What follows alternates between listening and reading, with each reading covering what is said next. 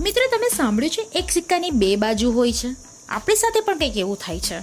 જે વસ્તુથી આપણે નાખુશ હોઈએ છીએ ને, બીજી વ્યક્તિ એને મેળવવા માટે પ્રયત્ન કરી રહી હોય છે. પણ આપણને ખબર નથી હોતી એની. એની માટે ઘણા લોકો ઘણા પ્રયત્ન કરતા હોય છે, જેવી રીતે મહેનત કરતા હોય છે. ઘણી વખત કોઈની પાસેથી માંગીને લાવતા હોય છે. કેમ ખબર છે? કારણ કે એને એ વસ્તુ મેળવવી છે એટલા માટે. જે વસ્તુની કિંમત આપણે મન કંઈ નથી. તો આવી જ કંઈક વાર્તા હું લઈને આવી છું, એક હતો રાજા ચેનલમાં.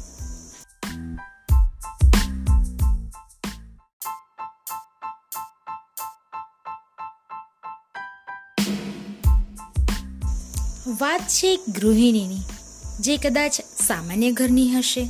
એનું નામ માલતી હતું અને એ આપણા જેમ જ સપના દેખતી હતી કે મારી પાસે આ હોય તો સારું, મારી પાસે પેલું હોય તો સારું. અને એ જ વિચાર સાથે તહેવારોની સિઝન આવી ગઈ અને જ્યારે તહેવારો આવે ત્યારે તમને તો ખબર જ છે શું થાય. લોકો નવું નવું વસ્તુ ઘરમાં વસાવવા માંડે અને એવી જ રીતે આને પણ એવું જ કર્યું. પોતાના રસોડા માટે નવી નવી બરણીઓ નવા નવા વાસણ, નવા નવા ગ્લાસ અને બધી ક્રોકરીઝ લાવી અને ઘરમાં મૂકી દીધી. હવે જૂના વાસણોને હટાવી અને એની જગ્યાએ નવા વાસણો ગોઠવી દીધા. અને જોઈને તો જે મલકાય જે મલકાય કારણ કે એને તો ખુશીનો પાર નહોતો કે હવે લાગે છે મારું કિચન એટલે કે મારું રસોડું હવે શોભે છે કે જેવું પહેલાં શોભવું જોઈતું હતું? અને આ બધો ભંગાર સામાન છે જે હું હવે કોઈ પસ્તીવાળાને આપી દઈશ? આ વિચારોમાં મને વિચારોમાં એટલી ખુશ થઈ ગઈ કે હવે જો કોઈ આવશે મારા ઘરમાં, તો મારું રસોડું જોઈને છકચ થઈ જશે.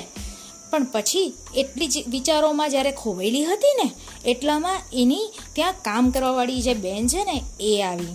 અને એ જે ગંગુબેન આવ્યા ને, એને જોયું. તો એને થયું કે આજે આ રસોડું કંઈક બદલેલું લાગે છે.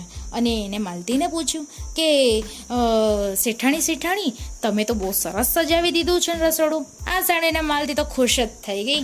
અને કેમ ખુશ ના થાય? કોઈને પણ આ બધી વસ્તુ કેમ કરવી હોય? કે કોઈ જોઈને ખુશ થાય અને કોઈ તમારા બે વખાણ કરે. કેમ કે અત્યારે સમય પણ એવો થઈ ગયો છે દેખાદેખીનો. અને જો તમને કોઈ એવું કહી દે કે ના, બરાબર નથી લાગતું, તો તમે ગમે તેટલા ઉત્સાહથી વસ્તુ લાવ્યા હોય ને, એના પર તો પાણી જ ફરી જાય. પણ આ તો થયું હતું એવું જ જેવું માલતીને જોઈતું હતું. કે એને વખાણ સાંભળ્યા એટલે વધારે ખુશ થઈ ગઈ. અને પછી એને થયું કે આ જે સાઈડ પર જે સામાન પડ્યો છે, એટલે કે પેલા કામવાળી ગંગુબેન છે ને, એમને એવું થયું કે આજે બધો સામાન પડ્યો છે, તો એ શું ધોવા માટે હશે? એટલે એને તો વિચાર આવવા માંડ્યો કે હું આટલા બધા વાસણ તો કેવી રીતે ધોઈશ હું કરીશ શું આનું? અને આ એક દિવસમાં આટલા બધા વાસણ જો ધોઈશ, તો બીજા ઘરોમાં કામ ક્યારે કરીશ? એટલે પછી એને એના શેઠાણીને કહ્યું કે, આ બધા વાસણ ધોવાના છે? ત્યારે કહ્યું કે, ના ના ના ના, આ બધા વાસણ ધોવાના નથી, આ તો પસ્તીવાળાને આપી દેવાના છે. અને આ સાંભળીને ગંગુબેનના ચહેરા પર જે ચમક આવી ગઈ, એ તો ખુશ થઈ ગયા. એમને કહ્યું, શેઠાણીજી, તમને ખોટું ના લાગે તો એક વાત કહું. ત્યારે માલતી કહે કે, હા હા, બોલ ને, કેમ નહીં? બોલ બોલ, શું શું થયું? તો પછી એ કહે છે કે, મને છે ને એક પેલું તપેલું પડ્યું છે, મને આપશો? કારણ કે એને કેમ એવું માંગ્યું ખબર છે મિત્રો? એના ઘરમાં જે પાણી ગરમ કરવાનું તપેલું હતું ને, એનું તળિયું સાવ ઘસાઈ ગયું હતું. અને છે ને, એમાં કાણું પણ પડી ગયું હતું. એટલે બહુ અગવડ પડતી હતી પાણી ભરવા માટે. એટલે પછી શેઠાણીએ જ્યારે આ સાંભળ્યું ને, ત્યારે એને કહ્યું કે, હા હા, તારે જે એ તપેલું શું? આ જે બધા વાસણ છે ને, એ બધે બધા તું તારે લઈ જા તારે જોઈતા હોય તો. કેમ કે મારે એમે પસ્તીવાળાને જ આપવાના છે. અને આ સાંભળીને તો એટલી ખુશ થઈ ગઈ, ફટાફટ કામ કર્યું ઘરનું અને પછી તો એક સરસ એ બધો સામાન ભેગો કરી અને ચાદરની અંદર લપેટી, પોટલું વાળી અને પોતાના ઘરે લઈ ગઈ. હવે એનું ઘર તો કેટલું નાનું હતું. મિત્રો, તમે વિચારી શકો છો કે એક જ્યારે કામવાળા હોય ને, એ બિચારા એકદમ નાની ઝૂંપડપટ્ટીમાંથી આવતા હોય. એક નાનું ઘર હોય, જેમાં રૂમ ના હોય. ફક્ત એક રૂમ ગણો, એ બધું એક જ હોય. રસોડું ગણો, જે ગણો એમ. નાનકડું એનું ઘર હતું, એમાં એ સામાન લઈ ગઈ. હવે એક ખૂણાની અંદર જ્યાં એને એનું રસોડું બનાવ્યું હતું, એને એની અંદરથી એને એનો બધો સામાન હટાવી દીધો. જેવું માલતીએ કર્યું હતું. અને આ બધો જ લાવેલો સામાન ત્યાં ગોઠવી દીધો. હવે એનો સામાન સાઈડ પર કરી દીધો અને આખે આખું રસોડું એનું સરસ થઈ ગયું. અને એ બહુ ખુશ હતી, એની આંખોની ચમક પણ અલગ હતી. હજી એ પણ આવી રીતે ઉત્સાહમાં એનું રસોડું જોઈ રહી હતી. એવામાં એના ઘરના આંગણે એક ભિખારી આવ્યો. અને ભિખારીએ કહ્યું કે માય થોડું પાણી આપો ને. તો તમારો આભાર માનીશ. અને પછી એટલામાં એને થયું કે લાવને આને આપો. અને પછી એનું જે જૂના વાસણો હતા ને, એમાંથી એક વાસણ લઈ અને એને એમાં પાણી આપ્યું પીવા માટે.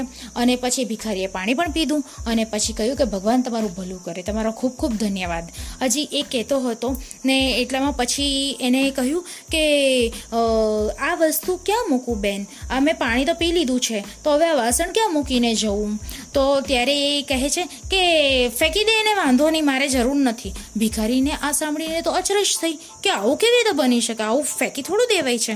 તો કે એમે મારા કામના કોઈ નથી, એટલે મારા પસ્તીવાળાને આપી દેવાના છે, ભંગારવાળાને આપી દેવાના છે. એટલે હવે તારે જોઈતું હોય તો તું લઈ જા, બધા વાસણા જે પડ્યા છે, એ મારા કોઈ કામના નથી, મારે ફેંકી જ દેવાના છે.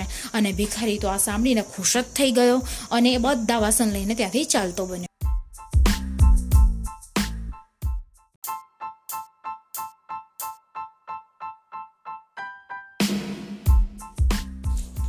આ વાર્તા પરથી આપણને એ શીખ મળે છે મિત્રો, કે પરિસ્થિતિઓ બદલાશે અને આપણી ખુશીઓની પરિભાષાઓ પણ બદલાશે.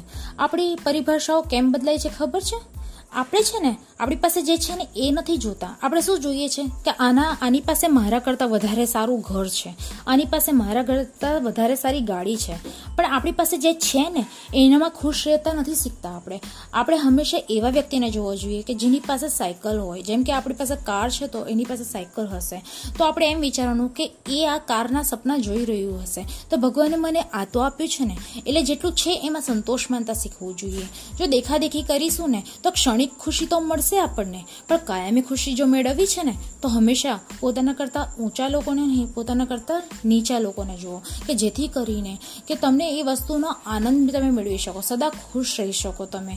બાકી તો પરિસ્થિતિઓ તો બદલાયા જ કરવાની છે અને સપનાઓ તો લોકો દેખ્યા જ કરવાના છે. પણ સપનાઓ પાછળ એટલું બધું ના ભાગશો કે જે છે એ પણ ગુમાવી બેસો. તો આ જ સારા વિચાર સાથે હું આપની રજા લઉં છું. જય સમનારાયણ